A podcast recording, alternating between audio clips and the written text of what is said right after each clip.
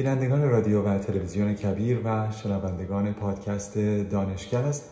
به این برنامه هفتگی آخرین ها درباره کرونا خوش آمدید. نظام دین میساقی هستم و سپاسگزارم که با من همراه هستید و سرفرازم که میزبان شما باشم که آخرین ها رو با هم مرور بکنیم. امروز یک شنبه 24 مرداد 1400 برابر با 15 آگست 2021 و برابر با ششم محرم 1443 هست.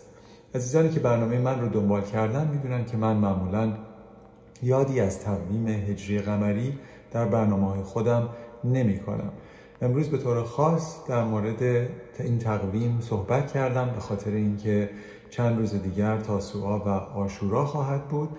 و برگزاری اون مناسک مربوط بهش متاسفانه از نظر فاصله گذاری اجتماعی از نظر ماسک گذاشتن و از نظر شیوع گونه دلتا اصلا در ایران خوب نخواهد بود و پیامدهای بسیار شدیدی خواهد داشت. درست هست که کسانی که در دستگاه قدرت هستند می‌خوان این مراسم به بهترین وجه انجام بشه و بزرگ داشت برای این مراسم رو در اولویت قرار میدن.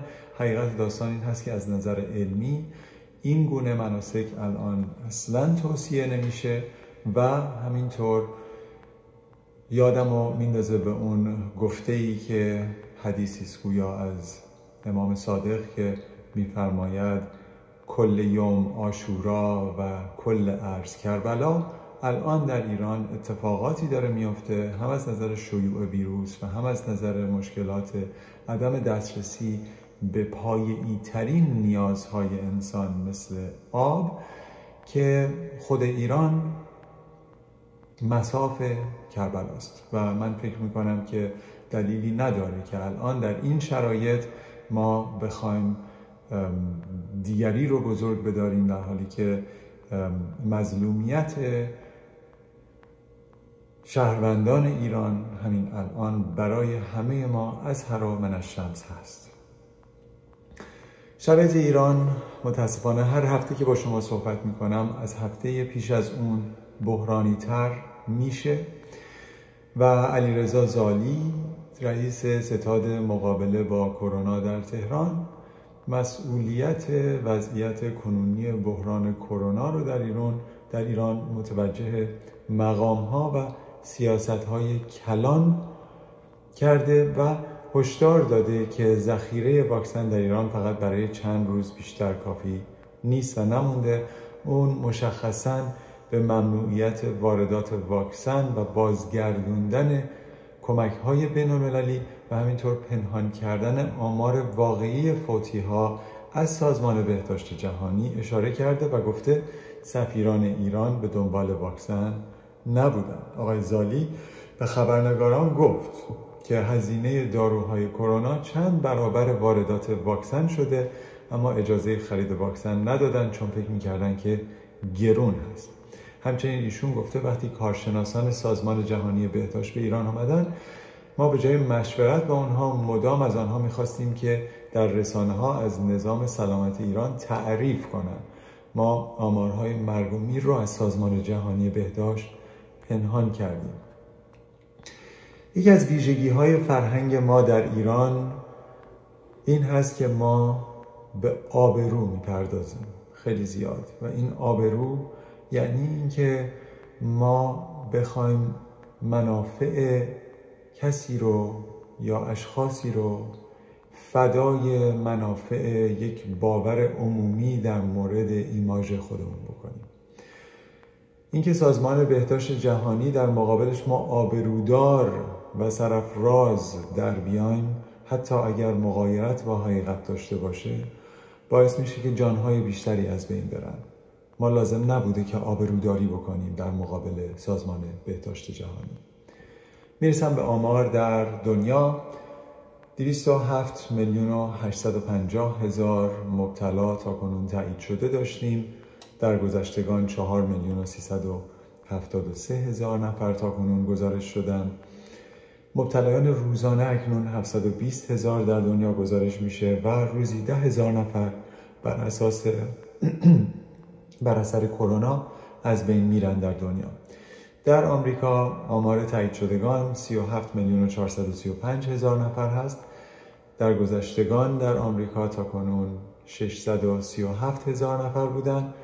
شمار مبتلایان روزانه 155 هزار هست که در شش ماه گذشته بالاترین هست و شمار درگذشتگان روزانه در آمریکا اکنون 760 نفر گزارش میشه. اکثر کسانی که در میگذرن در آمریکا غیر واکسن زدگان هست یعنی حدودا 99 درصدشون. اینها دسترسی به واکسن داشتن و به دلایلی تصمیم گرفتن که واکسن نزنن. در ایران شمار مبتلایان تایید شده. تا کنون 4 میلیون و 426 هزار گزارش شده. شمار درگذشتگان 98 هزار هست و شمار مبتلایان روزانه اکنون 39 هزار تن گزارش میشه. و شمار درگذشتگان روزانه که بالاترین در تاریخ یک سال و نیمه پاندمی هست اکنون 620 نفر در ایران گزارش میشه. شما خاطرتون هست که وقتی 176 نفر از سرنشینان هواپیمای اوکراینی در ژانویه دو سال پیش از بین رفتن دنیا چقدر صدا برپا کرد. اکنون که 620 نفر روزی هر روز در ایران فوت می‌کنن یعنی بیش از معادل سه هواپیما همون هواپیما در ایران هر روز دارن از بین میرن و اکثریت این مرگ ها قابل پیشگیری هست. و من متاسف هستم که سوء مدیریت دستگاه قدرت در ایران باعث شده که انقدر از هم میهنان ما رو ما ببینیم که روزانه پژمرده میشن و از دست میرن. میام به آخرین ها در مورد کرونا می‌پردازم. کسانی که واکسینه نشدن البته بیشترین ها هستند در بستری شدگان و در گذشتگان. یکی از گروه هایی که نمی‌تونن واکسینه بشن تا اگر بخوان واکسینه بشن کودکان زیر دوازده سال در آمریکا هستند الان بسیاری از بیمارستان های کودکان در آمریکا در حد اشباع قرار دارن و تحت خواب در دسترسشون نیست.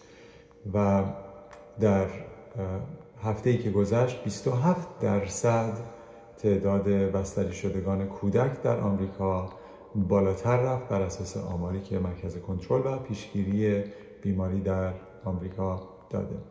اما چرا انقدر طول می‌کشه که برای کودکان واکسنی مورد تصویب اضطراری FDA قرار بگیره هم شرکت فایزر و هم شرکت مدرنا داده هاشون رو برای کودکان بین 5 تا 12 سال به FDA دادن. منتها وقتی که FDA 12 سال به بالاها رو مورد تصویب قرار داد یک تعدادی بیش از اون که فکر می‌کردن مشکل التهاب قلب براشون ایجاد شد. به همین دلیل FDA یک بیانیه صادر کرد و به اونها گفت که ما می‌خوایم از آخرین دوز واکسن در این تحقیقات شش ماه گذشته باشه تا اینکه ما این رو تایید بکنیم. ولی الان متاسفانه با گونه دلتا که مثل آبل مرغون خیلی راحت منتشر میشه و سرایت پیدا می‌کنه از کسی به کسی دیگر بسیاری از نهادهای پزشکی کودکان به FDA نامه نوشتن و تقاضا کردن که بازنگری بکنه. در این شش ماه توضیحی که دادن که می‌خوان صبر بکنن. اگر بخوایم تا اون شش ماه صبر بکنیم تا آخر پاییز و اوائل زمستان قرار هست که صبر بکنیم. الان فصل مدرسه هست. به زودی مدارس باز خواهند شد. در بسیار از جاها مدارس باز شده. مدارس رو خیلی از جاها به صورت کلاس های حضوری باز کردن. و متاسفانه بعد از چند هفته به خاطر شیوع شدید گونه دلتا بسیاری از اونها دوباره بازگشتن به یادگیری از راه دور و آنلاین. به حال نامه ای نوشته شده به FDA که سعی بکنن این داستان شش ماهه رو مقداری تقلیلش بدن که شاید واکسن ها برای این گروه سنی زودتر در دسترس قرار بگیره. برای بزرگسالان بعد از دو ماه از آخرین دوز این تصویب اضطراری انجام شد. برای کودکان می‌خوان شش ماه استفاده بکنن که خب این هست که مشکل آفرین شده. خب در ایالت های ویژه‌ای که درصد واکسینه شدگان کمتر بوده مشکلات یادگیری از طریق کلاس حضوری در مدارس هم مشکل آفرین شده. به طور خاص این ایالت ها مثل ایالت میسیسیپی، ایندیانا و جورجیا مجبور شدن که همشون برگردن به یادگیری از راه دور به خاطر اینکه در کلاس هاشون شیوع ویروس بیداد می‌کرده.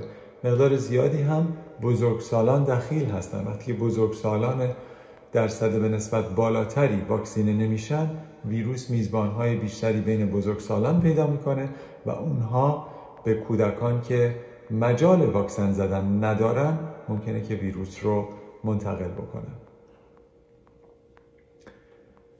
خب در مورد شیوع دلتا بارها صحبت کردیم. دلتا همینطور داره بیشتر و بیشتر میشه. می‌دونیم که یک ماه نیم پیش شمار روزانه در مبتلایان کووید حدود بین 10 تا 13 هزار نفر بوده. الان 150 هزار نفر در روز گزارش میشه. و توضیحی که هست این هست که ما الان در بالاترین نقطه در شش ماه گذشته قرار داریم از نظر مبتلایان روزانه. از نظر مرگ و میر هیچ گونه نزدیک به رکورد خودمون نیستیم. مرگ و میر در آمریکا الان حدودا در روز 700 خورده ای نفر هست ولی ما بالاترین هایی که داشتیم به 4000 هم رسیده بودیم. بسیاری از اینکه الان مرگ و میر در آمریکا بسیار کمتر هست نسبت به اون پیک پیشینش. این هست که تعداد زیادی در آمریکا واکسینه شدن. به اون آمار هم خواهم پرداخت. ولی در ایالت هایی که شیوع بالا هست یکی از روش هایی که بدونید هیچ گونه کنترلی روی شیوع ویروس در اونجاها نیست پازیتیویتی ریت هست. یعنی اینکه چه درصدی از کسانی که میرن تست میشن برای کووید 19 مثبت هستن برای کووید 19 در بسیاری از این ایالت ها بیش از 10 درصد کسانی که تست میشن مثبت هستن. در ایالت های دیگری که درصد واکسینه شدگان خیلی خوب بوده این عدد بین یک تا دو درصد هست مثل ایالت ورمانت. ولی خب ایالت های دیگه مثل لویزیانا، فلوریدا و آرکنسا اینها متاسفانه بالاترین عددها رو داشتن. تگزاس رو هم بهش اضافه بکنید و در این سه ایالت به طور خاص در هفته ای که گذشت بستری شدگان چهل درصد جمعیتشون بالاتر رفت. و حدودا 38 ایالت الان در آمریکا هست که به نسبت انتشار ویروس در اونها بالا هست. یعنی اینکه حدودا 10 درصد positivity rate فقط تست کردن دارن. یعنی که ویروس افسار گسیخته داره در اون جوامع رشد می‌کنه. کاش وقتی که مجال واکسینه شدن بود و case ها خیلی شمارش پایین بود و کسی نمی‌دونست که قرار چنین گونه ای با چنین قابلیت انتشاری در دنیا فراگیر بشه. اونهایی که دسترسی به واکسن داشتن واکسن هاشون رو زده بودن. الان مقداری دیر شده و وقتی شما به بیمارستان رجوع می‌کنید در حالتی که بیمار هستید و از دکترها تمنا می‌کنید که واکسن به شما بزنن اونها حتما به شما خواهند گفت که الان برای واکسن زدن برای شما دیر شده. مشکل دیگری که هست این هست که اشباع ظرفیت کادر درمان یکی از بدترین ها هست. بسیاری از نرس ها نمی‌خوان کار کنند در شرایطی که تعداد نرس به تعداد مریض خوب نیست و این مسئله ممکنه اهم نباشه برای نرس ها و برای نرس ها و بیماران ممکنه که ایجاد مسئولیت بکنه. و الان بسیاری از بیمارستان ها حتی اگر تخت خواب داشته باشن پرستار ندارن به اندازه کافی که بتونن این بیماران رو جای بدن. پس یک مشکل بزرگی هست در آمریکا که اینها رو متاسفانه می‌تونیم بگیم مقدار زیادیش به خاطر کسانی هستن که واکسن نمی‌زنن. توجه بکنید که کسی که واکسن نمی‌زنه یک تصمیم فردی نمی‌گیره. این یک تصمیم اجتماعی است. برای اینکه وقتی که شما در جایی قرار می‌گیرید که تعداد واکسن نزدگان بالا هست و بیمارستان شما اشباع شده و تخت آی سی وجود نداره بیماری های دیگه که به خاطر پاندمی متوقف نمیشن و از بین نمیرن. اگر که مبادا شما در یک تصادفی یا سانحه‌ای قرار بگیرید و احتیاج به اون تخت های آی سی داشته باشید حتی اگر واکسینه شده باشید به خاطر کسانی که به دلیل کوته فکری خودشون واکسن نزدن شما هم ممکنه که دسترسی به دارو و درمان نداشته باشید. برای همین هر کسی که به شما میگه این یک تصمیم شخصیه و به شما مربوط نیست شما یادآور بهش بشید که وقتی که سیستم درمان به اشباع می‌رسه دودش در چشم همه میره. اهم از کسانی که واکسن زدن یا واکسن نزدن. اگر عزیزانی دارید که هنوز دو دل هستن در واکسن زدن خواهش می‌کنم که اونها رو متقاعد کنید که برن و واکسن بزنن. شرایط در آمریکا روز به روز داره بدتر میشه.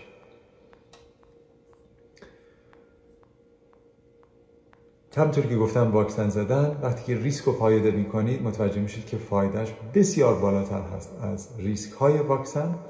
و می‌خواستم که توجه بفرمایید که گزارش دیگری از CDC آمده بود که صحبت می‌کنه که بر اساس این هر چیزی که به صورت نادر انجام میشه مثل مشکلات عصبی یا مشکلات لخته خون اینها بسیار ناچیز هست به نسبت هزاران جانی که این واکسن ها تا کنون از مرگ رهاندن و خواهند رهانید اینها گزارشی بود که در Morbidity and Mortality Weekly Report چاپ شده بود.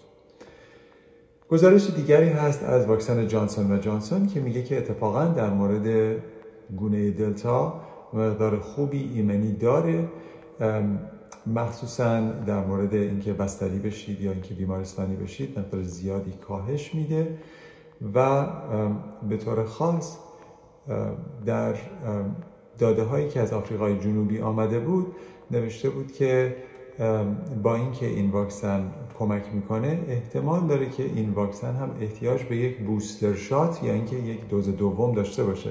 خاطر نشان می‌کنم که واکسن جانسون و جانسون تنها واکسنی هست که یک دوزی بوده. ولی اینکه چه موقعی باید این دوز دوم زده بشه هنوز در دست تحقیق هست برای واکسن جانسون اند جانسون. در مورد واکسن فایزر بایوانتک پیش از این بسیار صحبت کرده بودیم. و خبر خوب این هست که یک داده هایی که در ژورنال American Medical Association آنکولوژی یعنی سرطان شناسی چاپ شده بود نوشته بودند که بعد از چهار ماه از دریافت واکسن هنوز در بیماران سرطانی پادتنها به قوت خوبی هستند و باقی هستند و احتمال اینکه ایمنی خوبی هنوز از این واکسن ها در این بیماران سرطانی که معمولا سیستم ایمنیشون مقداری ضعیف هست باشه. خوب هست و ایمنی برای اونها بسیار قابل پیش بینی هست و قابل قبول. اینها بر اساس بیماران سرطانی بود که سرطان های اعضای جامد بدن مثل کلیه یا کبد اینها رو دارن نه سرطان های خون که اونها از نظر ایمنیزایی واکسن ها متاسفانه مقداری ضعیفتر هستند نسبت به این بیماران. خب می‌رسم به خبر دیگر. در اینکه در هفته که گذشت FDA Food and Drug Administration در آمریکا آمدن و گفتن که دوز سوم واکسن رو در کسانی که نقصان سیستم ایمنی دارن می‌تونید بزنید و این رو توصیه می‌کنن الان. این تنها گروهی هست که الان توصیه دوز سوم می‌کنن. من فکر می‌کنم که در هفته ها و یا ماه آینده احتمالا برای کسانی که بیش از شش ماه از واکسنشون گذشته و مسنتر هستند و یا بیماری های زمینی ای هم دارن ممکن هست که این توصیه ادامه پیدا بکنه. اما اکنون فقط توصیه برای کسانی هست که نقصان ایمنی دارن به طور خاص دریافت کنندگان پیوند اعضا مثلا کسی که پیوند کبد یا کلیه یا ریه دریافت کرده اینها بیمارانی هستند که مجبور هستند داروهای ضد سیستم ایمنی مصرف بکنن تا اینکه بدنشون پس نزنه اون عضو دریافت شده رو یا پیوند زده شده رو. به همین دلیل هست که این گروه نشون داده شده که اگر سه دوز واکسن بزنن احتمال اینکه ایمنی در بدنشون بالاتر بره به صورت قابل اندازه گیری و معنیداری بالاتر خواهد رفت و برای همین این توصیه انجام شده. همینطور که شیوع گونه دلتا در آمریکا رو به ازدیاد هست تست های مختلفی وجود داره برای سفر کردن برای مدرسه رفتن برای سر کار رفتن که خیلی ازش استفاده می‌کنن که ببینن آیا کووید دارن یا ندارن. متاسفانه بسیاری از تست هایی که به صورت سریعتر جواب میدن rapid screening test بهشون میگن. اینها ممکن هست که از نظر حساسیت و دقت به خوبی تست های دیگر نباشن مثل تست های PCR یا Polymerase Chain Reaction که اونها معمولا مقداری بیشتری طول می‌کشه. البته تست های PCR سریع هم آمده و مقداری اونها دقیق تر هستن از تست های آنتیژن. مقداری از اینکه خود تست ها چرا انقدر خوب عمل نمی‌کنن این هست که در کدوم مرحله از بیماری شما تست میشید. اگر خیلی اخیر شما در معرض ویروس قرار گرفته باشید و هنوز ویروس در بدن شما تکثیر آنچنانی نکرده ممکن هست که شما تستتون مثبت نشه. و یا اینکه اگر که اون نمونه برداری که می‌کنن خیلی محدود باشه با اینکه ویروس در بدن شما هست باز هم تست ممکنه که به صورت کاذب به شما منفی بده. به حال همینطور تکنولوژی خود تست هم مهم هست. تکنولوژی های آنتیژنی به خوبی تکنولوژی های PCR نیستن. آنتیژنی ها هستن که خیلی سریع معمولا در فاصله چند دقیقه می‌تونن جواب شما رو بدن. به هر حال از نظر دقت و حساسیت این تست های آنتیژنی اکثرشون بین 60 تا بین 56 تا 60 درصد بیشتر نیستن. از این نظر که جواب درست رو به شما بدن. این رو توجه داشته باشید. پس اگر علائمی دارید از بیماری. تست میشید و منفی هستید این دلیل نداره که شما بیماری رو ندارید. شما احتمال داره که دوباره باید تست بشید بعد از یکی دو روز یا اینکه از یک تستی که دقت و حساسیتش بیشتر هست استفاده بکنید. یک مسئله که مهم هست این هست که بزرگسالان منظورم افراد مسن هست. اینها وقتی که بیماری کووید 19 رو می‌گیرن خیلی هاشون ممکنه به اون حالت خیلی کلاسیک و استاندارد علائم نشون ندن از خودشون.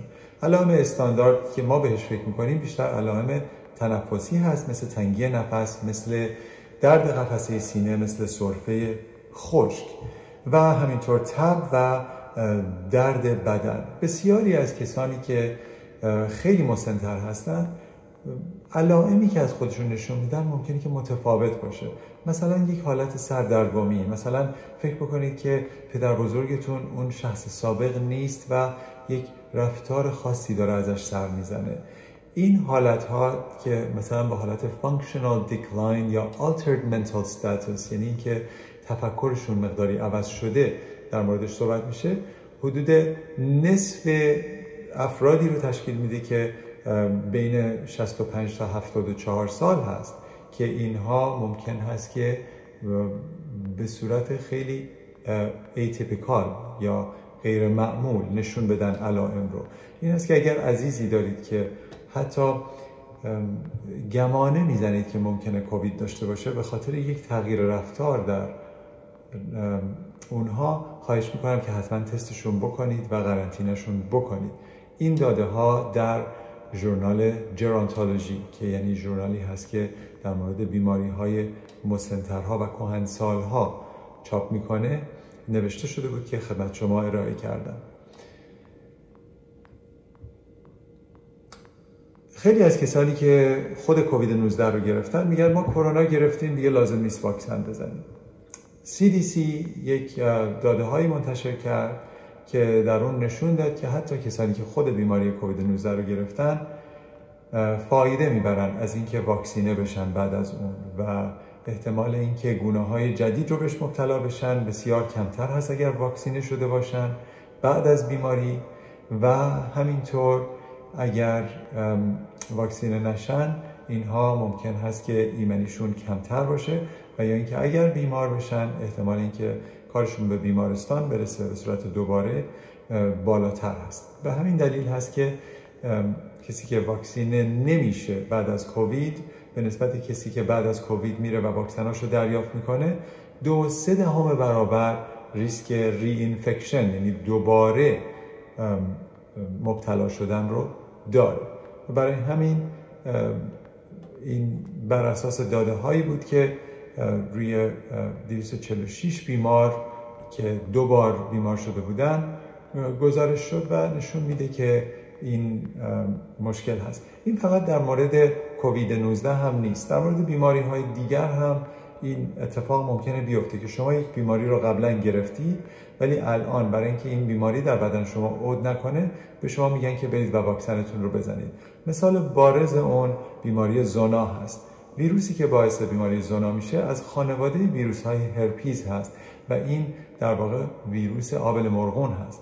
خب کسانی که مبتلا به آبل مرغون شدن در کودکی ممکن هست که وقتی سنشون بالاتر میره مقدار ایمنی بدنشون پایین تر بیاد و اون وقت عود بکنه به صورت شینگلز و یا زونا در بدنشون این بیماری خودشون نشون بده. و به اونها هم با اینکه خود ویروس رو گرفتن و فکر می‌کنن که ایمن هستن اتفاقا توصیه میشه که برن و واکسن شینگلز رو بزنن که احتمال اینکه اینها مبتلا به این بیماری دردناک بشن حدودا 90 درصد پایین تر میاد.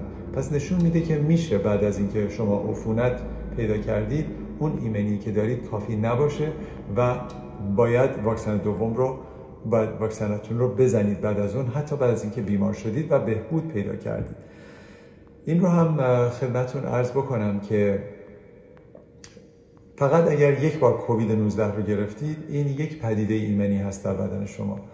اکثریت واکسن ها ایمنیشون رو مرهون دو پدیده ایمنی هستن برای اینکه دو بار زده میشن. برای همین هست که اگر شما به خود کووید 19 مبتلا شدید باید این رو در نظر بگیرید که اون فقط یک پدیده ایمنی بوده. پس ایمنی که در بدن شما هست ممکنه که به قوت و یا پایداری یا مانایی دو تا واکسن زدن نباشه. اگر بیمار شدید خواهش می‌کنم برید و واکسناتون هم بعد از بهبودی بزنید. در مورد لخته های خون و واکسن استرازنکا و جانسون جانسون مقداری صحبت کرده بودیم.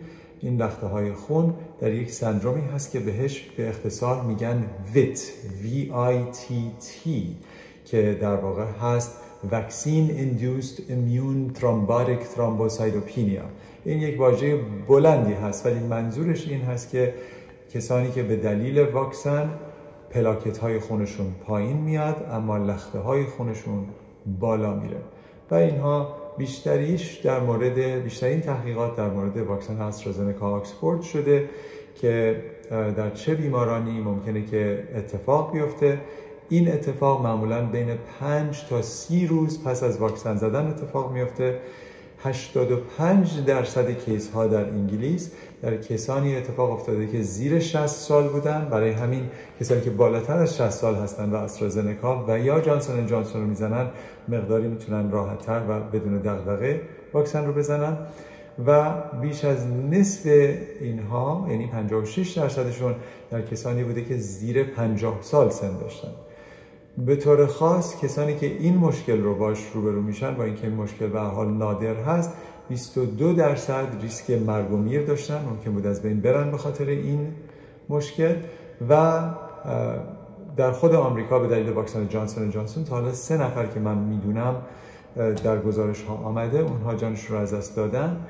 و همینطور این داده ها که در ژورنال نیو انگلند جورنال مدیسین چاپ شده بود گفته بود که برای واکسن آسترازنکا یک نفر در هر 26500 نفر که واکسن رو دریافت می‌کنه ممکنه مبتلا به این مشکل لخته خون و پلاکت های پایین بشه. خب این در مورد واکسن های فایزر و مدرنا بسیار عدد کمتری هست. ممکنه برای اونها هم لخته خون ایجاد بشه اما عددش بسیار بسیار ناچیزتر هست و چون استرازنکا اصولا در آمریکا زده نشده من فکر می‌کنم برای آمریکایی ها این مشکل کمتر هست ولی چون این در ایران زده میشه کسانی که به طور خاص سردرد عجیبی بعد از واکسن می‌گیرن حتما برن پیش دکتراشون و اگر نشون داده بشه که این مشکل رو دارن و خیلی زود پلازمافوریسیس بشن و داروهای ویژه دریافت بکنن احتمال مرگ در اونها بسیار کاهش پیدا می‌کنه. خبر دیگری که خوندم در Journal of American Medical Association Pediatrics بود در مورد کودکان نوشته بود و نوشته بود که الان بین اضطراب و افسردگی در کودکان و نوجوانان 25 درصد و 20 درصد این ریسک رو داریم می‌بینیم و همینطور بیشتر در دخترها تا پسرها داره دیده میشه که به خاطر پاندمی درصد افسردگی و استراب در این گروه های سنی هم بسیار بالا هست. خب افسردگی و استراب رو باید بهش توجه کرد برای که این کودکان و نوجوانان ممکن است که کاری دست خودشون بدن ممکن است که کارهایی بکنن که مضر باشه برای سلامت و جان خودشون. برای همین اگر پدر مادرهایی هستید که فکر می‌کنید کودکانتون مبتلا شدن به این مشکلات که خب بسیار هم قابل درک هست برای اینکه تمام زندگیشون کاملا عوض شده اونها رو حتما به پزشک معالجشون ببرید و سعی بکنید که فعالیت هایی در خانواده انجام بدید که این مشکلات رو مقداری تخفیف بده. آخرین خبر همونطور که گفتم در مورد آمار واکسینه شدگان بود. الان بیش از نیمی از بزرگسالان در آمریکا بیش از نیمی از تمام جمعیت آمریکا تا کنون واکسینه شدن و هفتاد ممیز شش دهم درصد بزرگسالان حداقل یک دوز واکسن رو تا حالا دریافت کردن. خب یعنی اینکه این عددها رو اگر نگاه بکنیم حدودا 166 میلیون نفر تا کنون کاملا واکسینه شدن که این یک کم بیشتر از 50 درصد هست و 182 میلیون و 368 هزار نفر تا کنون حداقل یک دوز از واکسن رو دریافت کردن. اون سی درصد آخر که به هر دلیلی که خودشون فکر می‌کنن نباید واکسن بزنن واکسن نمی‌زنن متاسفانه خودشون رو آزمایشگاه هایی خواهند کرد برای به وجود آمدن گونه های جدید. این رو هم من عرض بکنم که پاندمی یک مشکل جهانی است. مشکل های جهانی راه حل های جهانی لازم دارن. و برای همین ما باید در نظر بگیریم که حتی اگر در آمریکا ما به 100 درصد واکسیناسیون هم برسیم درست هست که درصد مرگ و میر در اونجا بسیار پایین خواهد آمد و زندگی بسیار به سوی نرمال بودن سوق پیدا خواهد کرد. اما این رو هم باید در نظر بگیریم که در جای جای دیگر دنیا در کشورهای در حال توسعه وقتی که واکسن در دسترس نیست وقتی در ایران نیست وقتی در جای جای آفریقا واکسن در دسترس نیست اونجا همه لابراتوارها و آزمایشگاه هایی خواهند شد که در اونجا ممکنه گونه های جدیدی به وجود بیاد که این گونه ها بتونن از ایمنی ناشی از واکسن فرار بکنن و دوباره این پاندمی رو بازگردونن.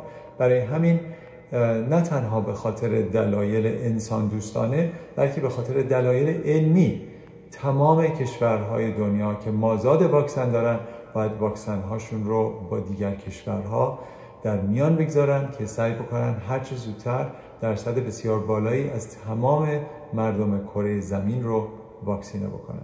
سپاسگزارم که به این برنامه با من همراه بودید و گوش فرا دادید. من تقاضا می کنم که اگر این برنامه را ازش لذت می‌برید در صفحه های مجازی خودتون همخوان بکنید در صفحه کبیر تیوی در یوتیوب تشریف ببرید و در اونجا آبونه بشید. و یا اگر برنامه های ما رو به صورت صوتی از طریق پادکست گوش می‌دید در Apple Podcast و یا در Spotify اونجا می‌تونید آبونه بشید که آخرین برنامه ها رو همونطور که در دسترس قرار می‌گیره و بارگذاری میشه در دسترس شما هم قرار بگیره. سپاسگزارم از اینکه همراه با من بودید و تا هفته آینده برای همه شما آرزوی تندرستی و پایداری دارم. خوب و خوش باشید.